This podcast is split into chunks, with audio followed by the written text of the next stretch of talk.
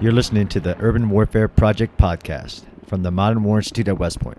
I'm John Spencer, Chair of Urban Warfare Studies at MWI and host of this podcast.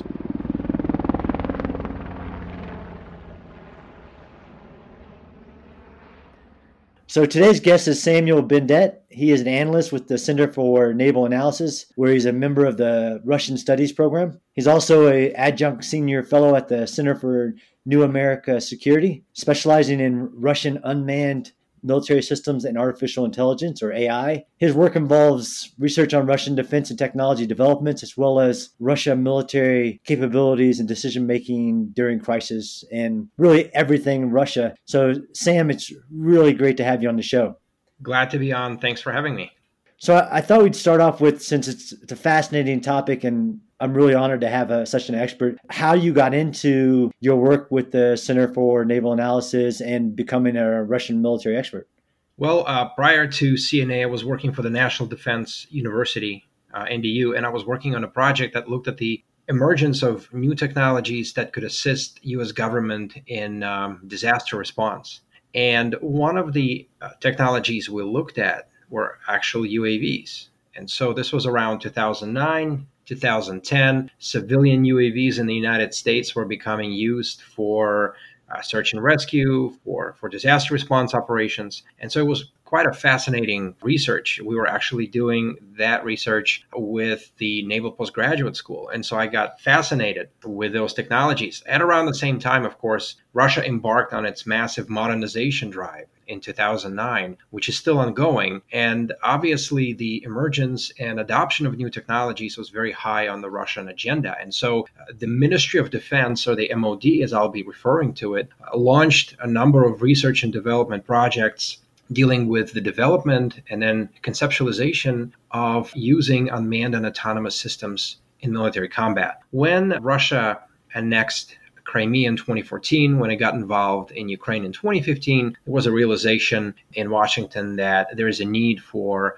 individuals who can um, help U.S. government understand Russian actions, who can help them decipher what the Russian military is doing, and especially understand how Russia is developing its weapons and systems. And so CNA Russia program staffed up at around the same time. We went from one individual in 2014 to eight full time staffers today. And that's how I ended up at CNA. And at around, I think, 2016, 2017, I began noticing that Russia is talking a lot about its unmanned and autonomous systems, military robotics. And I started looking into it and I started writing and started talking about its capabilities. And so here we are. So you have a, a Russian background, though, right? I know you're a fluent Russian speaker. Is that right? Yes. Yes, I am. I'm actually from the former Soviet Union. I was born there originally. Okay, great. So uh, I know you know the podcast, and we're going to dive into not only Russian technologies, but you know I'm always interested in how that applies to urban warfare. And Russia definitely has its own past warfare experiences and let's say more modern experiences. But what type of technologies do you see the Russians developing that will be applicable to what I research a lot, what I talk about a lot, dense urban combat? So let's start I guess at the beginning, I mentioned that MOD launched research and development efforts in order to understand how unmanned systems, autonomous systems could be used. And today, Russian military discusses the use of military robotics writ large in a context of saving human lives, that is, replacing soldiers, human soldiers, with military robots, as well as avoiding unnecessary civilian casualties, as well as making the missions more effective. And so, urban warfare is an environment where there's a lot of unpredictability and where danger literally lurks around every corner, around every stone. And so Russian military is keen on utilizing different technologies, new technologies to replace its human fighters as long as the mission is effective. And so, to answer your question, I think UAVs represent a significant mission multiplier for the Russian military. Fixed wing UAVs, quadricopters, and multi rotor UAVs. They've been used to a great extent in Syria. In fact, Syrian conflict is where Russia used its UAVs extensively. They flew more missions than manned aircraft. They became key uh, mission multipliers as the eyes and ears for the manned aviation, artillery, and ground forces. So I think one of the major elements of Russian ability to operate effectively in an urban setting is ISR, intelligence, surveillance, and reconnaissance. And today's UAVs, not just for Russia, but for other countries as well, are tremendous assets when it comes to that ISR. So let's get specific. I mean, what kind of UAVs we're talking about, all the way down to the tactical level of like a quadcopter you put up just to see beyond the, the next block or so, all the way up to service level assets of ISR? Absolutely. And so eh, Syria, again, was one significant testbed where multiple UAV platforms were used. The Russians have long range fixed wing UAVs. The Forpost UAV flies at around 250 kilometers. Russia has many Orlan 10 UAVs. That's the workhorse of the Russian UAV fleet, and they fly at 120 kilometers out. They're also a significant part of the Leer 3 electronic warfare system and a cell phone mobile communications jammer that were also utilized in Syria. Russia has a multitude of smaller UAVs like the Eleron, like Zastava, like Granat, and many others. Hand launched tactical UAVs that can range at no more than 20 kilometers. But Russian military is also working on multiple models, quadrocopters and multi-rotor aircraft. In fact, if you Google Russian UAV images, sometimes you see a Russian soldier with a DJI Chinese quadrocopter. I think Russian military is also working on its own domestic developments. Many of those quadrocopter and, and multi-rotor UAVs are being tested today. The requirement for the MOD now is that uh, most of the military robotics in use in use today must come with the domestic complement, meaning they must be manufactured in Russia. All key components must be manufactured in Russia as well. So again, we're talking a range of UAVs. We're also talking about different types of unmanned systems that can provide surveillance and reconnaissance, like GLAS or an eye in Russia. It's basically a camera set and a sensor set that is launched from a flare gun. So if a soldier needs to see what is going on immediately, he or she can just fire a flare gun and this system will, will descend from 100 meters or so in a small parachute, transmitting information while it's still available. When it comes to larger and heavier systems, Russians are looking at the development of what we call high altitude long endurance UAVs. Some were displayed last week at the Army 2020 Expo. These are similar to the American Predator and Reaper UAVs. They're also working on other models. But when it comes to urban warfare, the closer to the ground you can get, the more tactical you can get, the more helpful it is going to be. So one thing you keep saying is about the deployment of these capabilities in Syria, and I've actually talked to like my old boss, Colonel Liam Collins, who spent a lot of time in Ukraine, was surprised to hear, maybe that I shouldn't, that you know the conflicts in Syria and the Ukraine and like you said in Crimea really served as a test bed for Russian new ways of fighting, new technologies. Would you say that's an accurate statement? Absolutely. In fact, Russians were very public about their actions in Syria in testing over 200 different weapon systems. So, absolutely, Syria is quite an unusual, unpredictable, but also unprecedented sandbox for the Russian military industry to see how these technologies can be used, what should be fixed, what should be changed. In Syria, for the first time, representatives of Russian military companies were on hand and on the ground to get the latest reports or immediate reports, I should say, from the users of these systems so that they can actually make corrections, repairs, or send information back to Russia so that changes could be made immediately.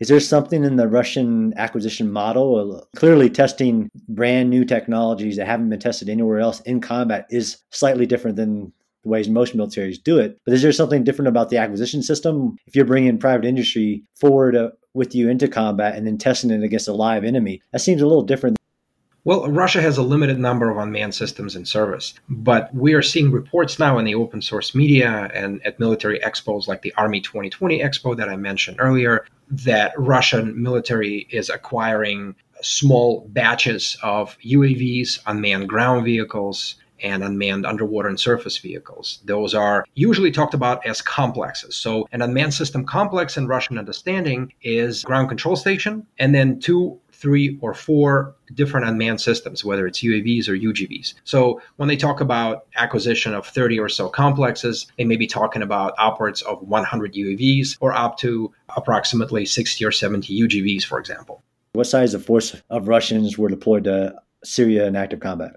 So, what we have seen is that MOD reported that 40,000 Russian soldiers have rotated through Syria starting with the fall of 2015 when they first got involved. Also, all of the um, all of the flag officers, all the generals, all the admirals, supposedly were rotated through Syria as well, so that they can get the command and control experience and that they can actually understand what the fighting in Syria is all about. So, a smaller portion of Russian soldiers have rotated through Syria because Russia has over 900,000 forces. But those that did have gained absolutely invaluable, objectively mm-hmm. speaking, because there were a lot of issues with their deployments, but objectively speaking, they gained invaluable experience in fighting this type of war.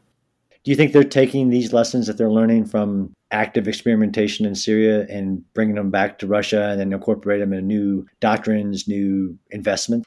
Absolutely. Uh, the key phrase right now when it comes to Russian military training and drills and exercises is based on the lessons learned in Syria. And that is especially evident with UAVs, with the use of unmanned aerial vehicles as reconnaissance uh, and ISR assets. It is also true with the use of unmanned ground vehicles. In Syria, Russia tested several different models of demining UGVs. So from the large Uran 6 UGV to smaller Scarab that could be launched by hand. And now there's a lot of training, a lot of drilling that is taking place based on the lessons that Russians have picked up. And their acquisition and incorporation of these UGVs, for example, in military robotics is also based on the lessons they learned. Not only that, but the military industry has responded to the MOD's demand for improvements based on the lessons learned in Syria. So I just mentioned a Scarab UGV, which is a very small four wheeled UGV with cameras. It is basically meant to give a situational awareness image in a short radius it is not a powerful system, but it isn't meant to be such. So it can go under cars, it can go through rubble up to a certain point. And uh, the MOD wanted improvements. And so today there is a new UGV called uh, Scorpion, which is based on the Scarab. And Scorpion was specifically designed based on the Russian sappers' requests for greater capability. So not only can it cut through, for example, barbed wire, but it has two extra hands, if you will, that can lift the scorpion as it goes along so it can go over obstacles and, for example, climb stairs. So we're seeing these kind of incremental improvements to the way Russians design their military robotics, all of that based on what Russians have picked up in Syria. I could see how that would be very useful in urban combat, and I've seen some U.S. based technologies that, that kind of get you there. I was surprised though when you started talking about unmanned systems to to hear that that higher priority of saving human lives or saving a Russian soldier's lives, and basically using an unmanned system in place of a soldier to reduce you know the the risk to the soldier. You, I mean, I, I think some people would think that there's this or I've run into myths about Russia, China, and their casualty tolerance. And what I try to tell them is, I mean, you think of the biggest urban combat in the world, or you know, even if it's Russian urban combat, Stalingrad, and I know I hate to use that, or Chechnya, Grozny, right? Chechnya, Grozny, right? The, the American or the Russian population still cares about Russian, you know, men and women coming home in body bags, and it is a concern. You know, that's a fair question because if we do look at the Russian experience, for example, in Grozny in both Chechen wars, one would get the impression that they essentially wanted to accomplish the mission irrespective of the number of casualties it took. But Russia is a different country now, and there's more openness. And yes, you're right, they do care about the body bags coming home. Russians also care about fighting wars that do not pose a direct security threat to Russia. So Soviet Union, Soviet culture, its young men and women were brought up during the Cold War with the World War II as an example. And uh, one sacrifice for the motherland was the height of so, sort of the social social cultural excellence. And so that type of thinking carried over into the 90s meaning the ability to send uh, soldiers into combat. But uh, here come the new technologies, and here come the technologies that are relatively easy to put together. I'm not saying it's easy to uh, to develop a UGV or UAV, but the experience is there. And now, fast forward to 2015, Russian military is different. It is more professional. It is a lot more capable. We don't have millions of soldiers sort of drafted into the large geopolitical fight as in the Soviet times. And so today's Russian military is much more high tech, it is much more centered on accomplishing the mission. And because the contractor force is growing in Russia, because it is expensive to train a modern soldier, Russians are interested in accomplishing the mission. And in fact, the MOD and the military establishment are discussing the growing and ever rising role of unmanned systems of military robotics in combat. In 2012, Russia opened its own DARPA. It's called Advanced Research Foundation. And Advanced Research Foundation directors are basically discussing military combat uh, with an ever growing share of military robotics to the point where, in the near future, probably several decades from now, the bulk of the fighting is done by military robots. So Russians are very keen on safeguarding their soldiers. They're keen on avoiding civilian casualties and uh, collateral damage. And they're very interested in making their fighting, their mission, a lot more effective. And so unmanned systems can, in fact, provide the mission multiplier fascinating and to hear that the Russians are concerned about collateral damage. Again, another myth, and especially from coming out of Grozny. Well, look, in, in Syria, a lot of Russians think that they lost information war to Western media that portrayed Russians basically dropping weapons on hospitals and, and just hitting everything in their path, along with members of ISIS or anti Assad coalition. So they got very sensitive to that. And of course, they want to have precision guided munitions, precision weapons, and unmanned systems that can be very precise and very lethal in avoiding civilian casualties. So that type of sensitivity is now translated into the concept of operations where unmanned systems have to be very lethal and very precise.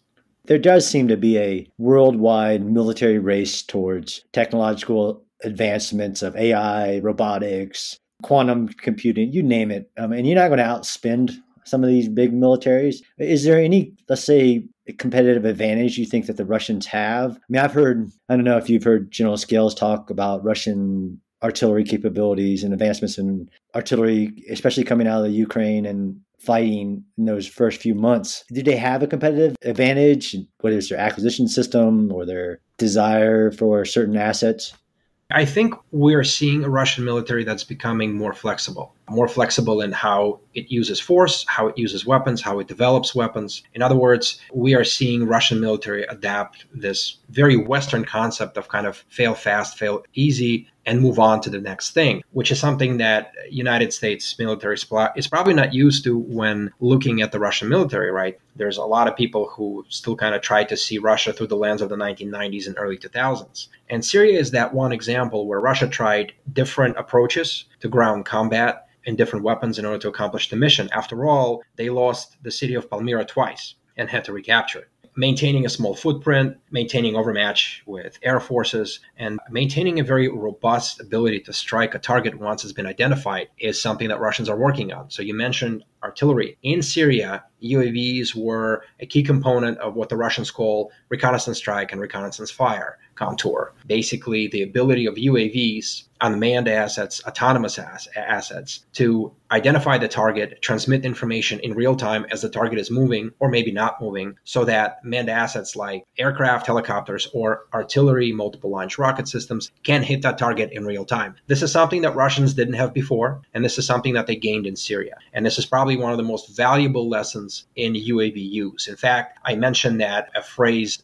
based on the lessons learned in Syria is a key phrase with Russian military analysis, eh, with Russian military exercises. Another key phrase that we haven't seen before is in real time, meaning UAVs as aerial assets can transmit information in real time to a very powerful Russian artillery and multiple launch rocket system component. So, I mean, you really can't talk un- unmanned vehicles, aerial vehicles, drones, swarms, even robotics unless you talk electronic warfare what kind of advancements in electronic warfare are we seeing in Russia, especially in a contested environment, right? So some people say the ISIS use of drones, although it took kind of the world by surprise initially. There are electronic warfare capabilities that have been developed that are very effective, although it's not solved, but it's a race but the electromagnetic spectrum, especially when you're talking large militaries, is a huge thing because all of these systems that we're talking about, a lot of them rely on things like GPS or RF, some part of the RF spectrum, where your ability to believe you have a secure network or secure electromagnetic spectrum to, to use all these assets is huge. So Russia today is probably the world leader in developing in developing electronic warfare systems. And we're talking about large systems that can cover a very large area and a lot of assets, down to the very tactical systems that can work short range. Russians are now pushing the, those electronic warfare systems down to the very tactical level no doubt based on what they've learned in Syria. Another lesson learned by the Russians is that counter UAV training or counter UAS training is now ubiquitous across the entire military. In fact, everyone in Russian military uniform, whether they're a soldier or a cook or a medic or whoever has to know how to deal with small drones. So that type of very tactical counter UAS training is pushed down to every service to the platoon level. That's one. Number two, and you asked a very important question about how electronic warfare can impact some of these vulnerable systems. Russians are developing unmanned aerial vehicles and especially unmanned ground vehicles, specifically so that they can withstand electronic warfare countermeasures launched by the adversary. That is now a requirement, not just from the MOD, in the policy papers when they discuss future plans, but also from the soldiers themselves. And so, future unmanned ground vehicles, military robotics developed in Russia will have that ability to withstand a certain degree, certain measure of electronic warfare so that they can accomplish the mission. I mean, that's really interesting. I, I, would not say that about most militaries that every soldier receives training on what to do with a enemy drone, whether it's a hobby drone or not. I mean, what kind of scenarios are we talking about here and how, how they're exposed to something like that? So every time we read about Russia's electronic warfare training or a drill, we see the phrase counter UAV training. Uh, because in Russia now, defending against incoming adversary UAVs, both large and small, as well as countering electronic warfare countermeasures in the electromagnetic spectrum are becoming one and the same. And so in military drills and exercises involving EW forces, we see Russian soldiers in a dismounted fashion or, for example, as part of a mechanized infantry unit, you know, as the description says, shooting down UAVs with with the help of small arms, machine guns, and sometimes even more robust and large systems like Pantsir and, and others. At the same time, counter UAV training is now sort of it's a requirement. And so soldiers are trained how to shoot down small quadricopters, small UAVs that can potentially penetrate Russian defenses. Again, based very much on what they've picked up in Syria and what they no doubt experienced in Syria. So I have more of a general question before I continue to talk about really modernization questions about Russian experiences in urban warfare. There's lots of myths in my research about Russian, you know, urban warfare experiences in World War II and in the Chechen Wars and the Battle of Grozny 1 and 2. But do you think there is a collective memory in the Russian military outside of Syria that continues to reside in their force development, force structure, in thoughts towards fighting in cities?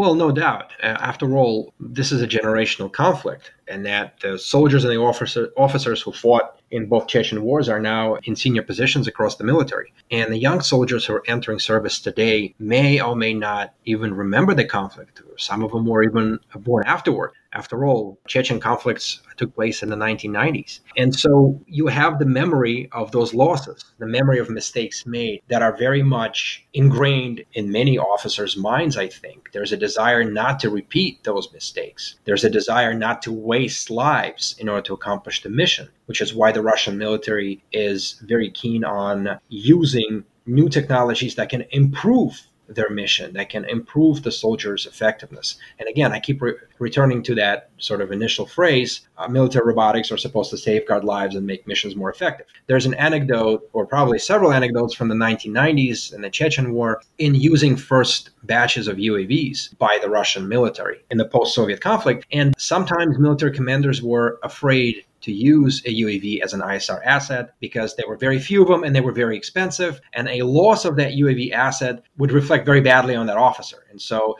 sometimes human assets were still used in ISR fashion when a UAV would be available. And today, that's not the case. The point of having a large UAV fleet is that any unit should potentially deploy an unmanned military system to develop their ISR capabilities. And so now, again, the Russian fleet is one of the largest UAV fleets in the world, and Russia goes from less than 200 UAVs in 2012 to over 2,000 today. And the MOD announced that they will be adding 300 UAVs annually for the next five years that hits home to me. Um, and I actually wrote an article about this uh, just based on my own experiences in fighting in Baghdad of the use of UAVs. I wouldn't, as a company commander on the ground, would not fly, let's say, the Raven in dense urban terrain. One, because the thing always goes down. And if I lose it, it becomes a, almost a national reported item of this sensitive, expensive item going down and is unaccountable for for a short amount of time. And I wrote how if we want to use some of these technologies, they got to be cheap, disposable, and reduce risk to a military culture that does count for every piece of equipment that you have.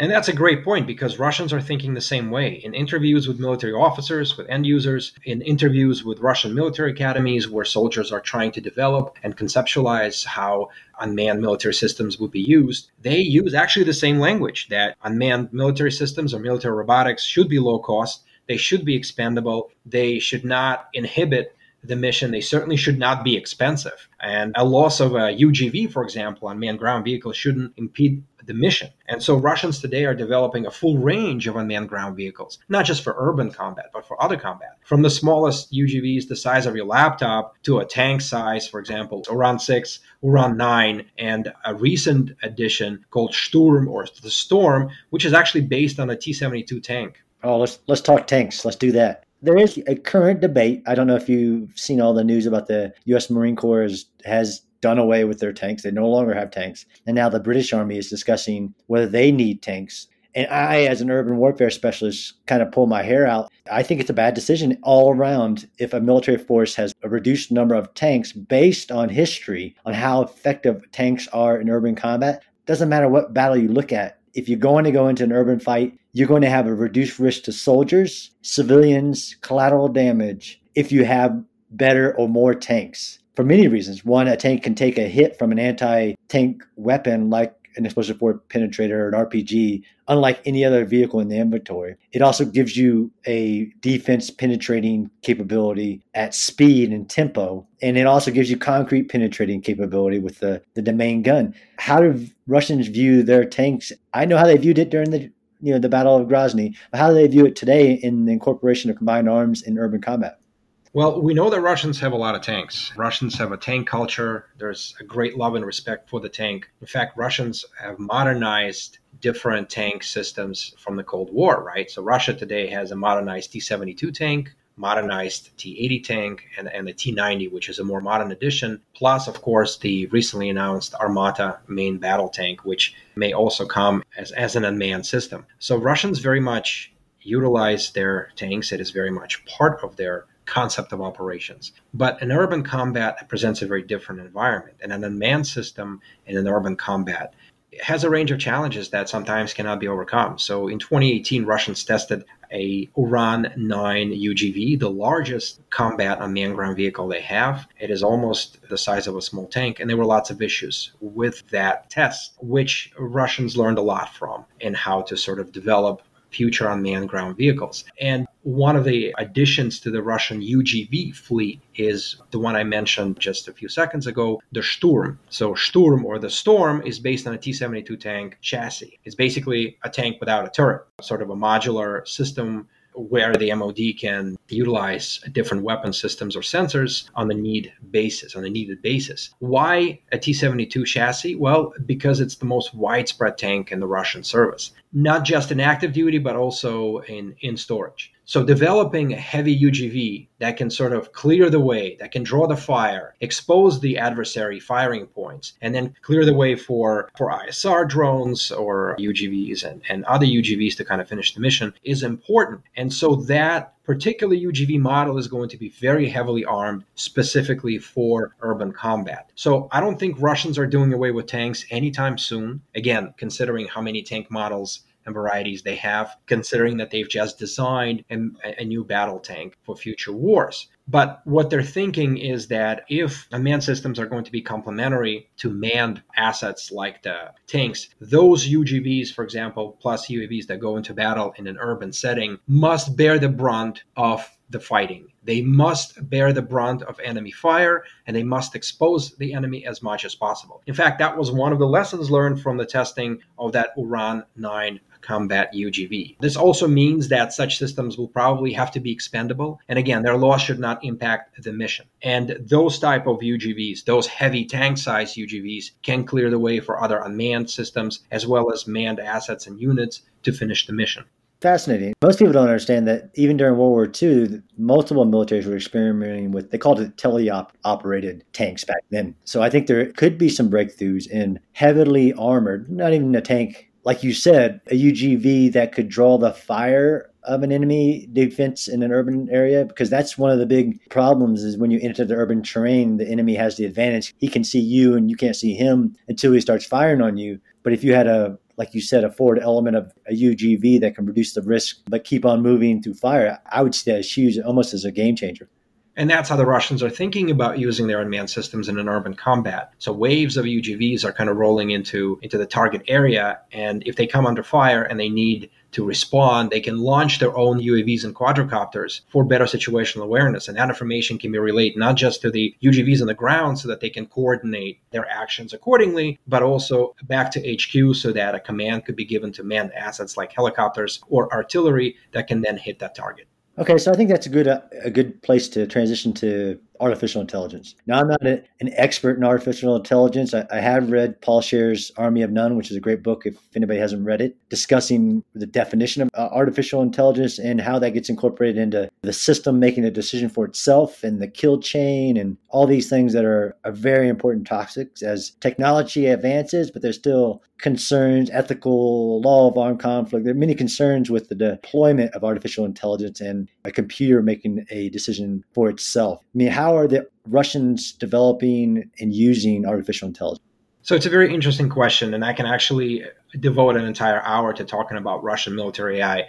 But the key component of AI development in the Russian military is that at this point in time, it is a decision making tool. AI is supposed to help human operators to analyze targets and make a proper a decision much faster. AI in weapon systems, as announced by Russian developers and as announced at various military expos, is also a decision making tool in aircraft and helicopters and missiles, in radar systems and electronic warfare systems and unmanned systems. It is basically a tool to acquire as much information about the incoming targets or targets in general, to analyze how best to target them and relay that information for the final decision to the human operator. So, right now, it's very much a human in the loop approach to using AI in military systems. Russians are driving towards sort of the general autonomy for their unmanned systems. And the requirement right now, or at least the way that they try to conceptualize it, is that in the near future, more and more robotic systems in combat will be making decisions about combat itself autonomously. So the role of the human operator will be diminished, but Russians are still thinking of giving the human operator the role of the final decision makers. I mentioned Russia's DARPA, uh, the, the Advanced Research Foundation, and again, they're thinking of robots eventually replacing most human soldiers in combat. So future combat will be a battle of robots. And those robots have to be very self aware as far as where they're fighting, what they're fighting, and how they can best hit the targets. So, greater autonomy would imply greater independent decision making from a human up to a certain point. A human in the loop approach is fine and well. I think Russians are trying to understand what that would mean in the constantly changing battle condition, meaning when Russians have to respond to multitudes of threats in terms of milliseconds. So, how can the human operator best make that decision? But AI is a decision making tool at this point in time. One of the things I've heard you say in another presentation, you mentioned they're developing technological or technology cities where AI is being developed. What did that mean? Yeah, so Russia actually developed one such city. It's called ERA. ERA stands for Elite Rossiyskoy Army or the Russian military elite. It is a 75 acre campus on the Black Sea coast, and it is a tech city where MOD representatives where soldiers from uh, scientific battalions and companies can work on breakthrough technologies side by side with non military civilian sector and major Russian defense companies. So the young soldiers who are part of the ERA are, first of all, a true elite of the Russian military. The competition to get into the ERA is very high. There's a lot of applicants for every spot. Once there, they work on AI, they work on, on quantum computing, they work on robotics. They do so together with the Russian DARPA, the Advanced Research Foundation, and the nation's largest defense company. So we're kind of seeing the emergence of an AI and breakthrough technology development ecosystem where several different organizations, both physical and virtual, can work together on a specific project. And so uh, ERA recently has been designated as MOD's main center for developing artificial intelligence for the military. ERA and the ARF were part of the Army 2020 Defense Expo that just took place, where ERA plays a very important role. ERA is also a host to an annual conference called Robotization of the Russian Military, where MOD, the end users, the developers, the military industrial complex, the companies, and the academia all come together to discuss how Russian military robotics should be developing, what are the standards, what are the systems that are in demand, and how they can best utilize them. Fascinating stuff and my ears definitely perk up when you start talking about a, a mock city built to experiment a real city not a mock city it's an actual city and it keeps growing too uh, sounds like our Muscatatuck Urban Training Center, a real city where you experiment with not only technologies but in the urban terrain. I mean, would you say the Russian military has an urban warfare school? Is, is that ERA? I would say there are several centers where Russian military can train on that. So, number one training center is located in Chebarkul military range. This is where Russians are testing their different UGVs and UAVs. This is where they're testing a lot of these kind of systems. ERA has sort of a virtual training center. And then there are also other institutions where Russian military can test their military robotics. In fact, one of the criteria for going forward with military robotics development in Russia, which was articulated at this robotization of the armed forces conference, was this standardization and unification of testing ranges across the country where the same criteria can be applied to the testing of unmanned military systems. I'd be fascinated to see if the urban environment, right? So all militaries develop capabilities, but it's arguable if the militaries are using the urban environment as their primary experimentation venue, or they're starting in less complicated terrain like wide open desert or open terrain, and then saying we'll get to the more complex. If I was a you know a developer, my key performance indicator would be must work in urban terrain. Well, Sam, I, I really appreciate this talk. I think we'll cut it off there mean, I think I could talk this, and clearly you could talk this for a long time. It's fascinating to learn the Russian developments in urban combat and technologies, and especially the from the lessons of the Syrian war part. Exactly. I'm glad to be on this podcast. Thanks for having me. Thanks a lot, Sam. Thanks for listening to the Urban Warfare Project podcast. The podcast is produced by the Modern War Institute at West Point what you hear in each episode are the views of the participants and do not represent the positions of West Point, the Army, or the U.S. government. You can subscribe to the Urban Warfare Project podcast on Apple Podcasts, Stitcher, or your favorite podcast app. And be sure to check out MWI's other podcasts, as well as the new articles we're publishing every day on our website. Thanks again for listening.